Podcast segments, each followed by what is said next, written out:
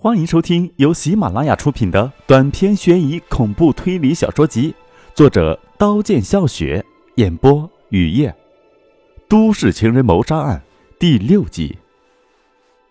从男被害者的消化道和尸斑推测，他死亡的时间距现在至少有九至十二个小时。女被害者的死亡时间比男被害者长。你注意到没有？男被害者的右手食指被咬过。齿痕和女被害者的牙齿吻合，女被害者为什么咬男被害者？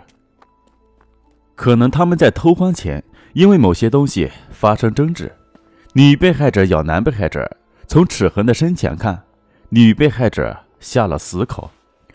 或许柳叶刀在男被害者手中，女被害者下了死口的咬男被害者，因疼痛愤怒的失去理智的男被害者举刀杀人，杀了女被害者。这时，拿着斧子一类的凶器的凶手来了。你可以当侦探了，赵龙赞许的说：“这只是猜测，要等验尸报告、化验结果出来才能下定论。”回到警局，一位穿着安的太极鞋的长发男被带到审讯室。长发似乎从他出生到这个世界就没有洗过，浑身脏兮兮的，裤子有几个破洞。他坐在铁椅上，双眼空漠无神。脸皮的肌肉颤抖，一会儿独自对着空气发笑，一会儿又在那里自言自语。姓名：籍贯。赵龙不耐烦的问道：“长发不说，你他妈的说不说？”大吼，吓得长发一屁股跌坐在地上。警员说：“他的神经有问题。”你以为装傻就可以逃过法律的制裁？这家伙是从桥底下找到的。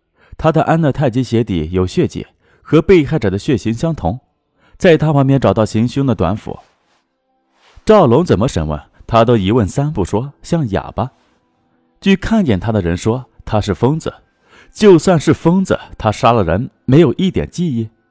如果疯子是凶手，他怎么知道要把肢解的人体部分塞进冰箱，把女尸放在冰箱上，清洗了作案现场？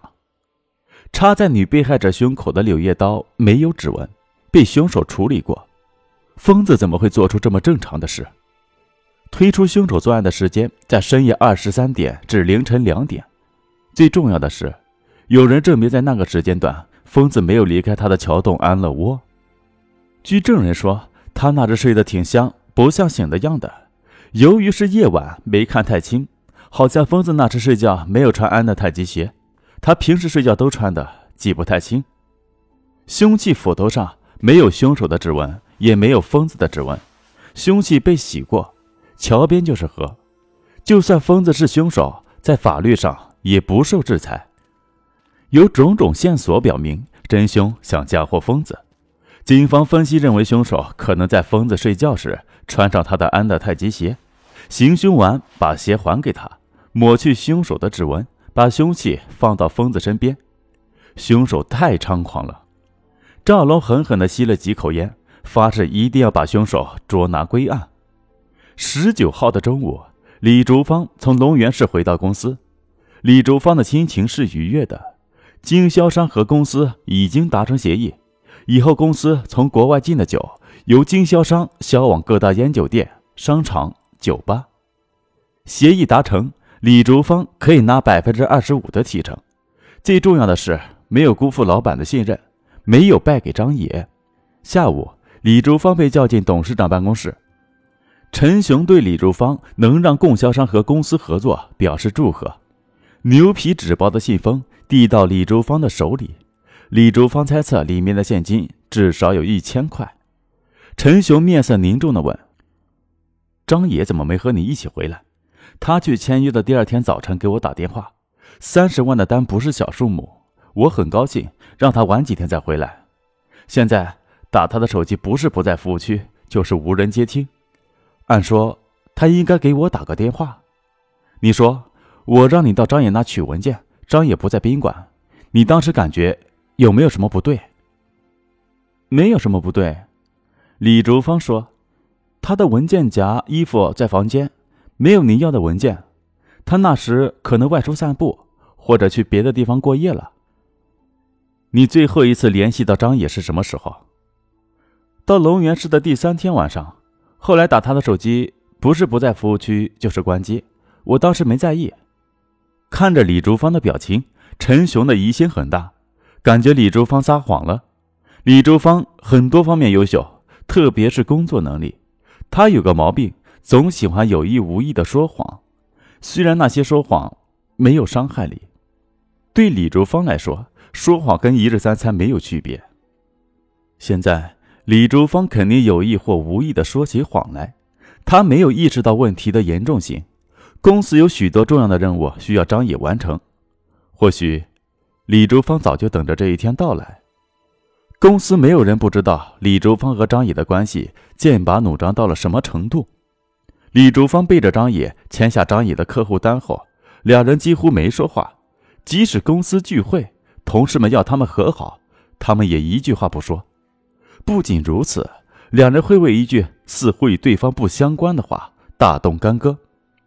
比如，一次张野在工作中思考问题，有个方案迟迟得不到解决。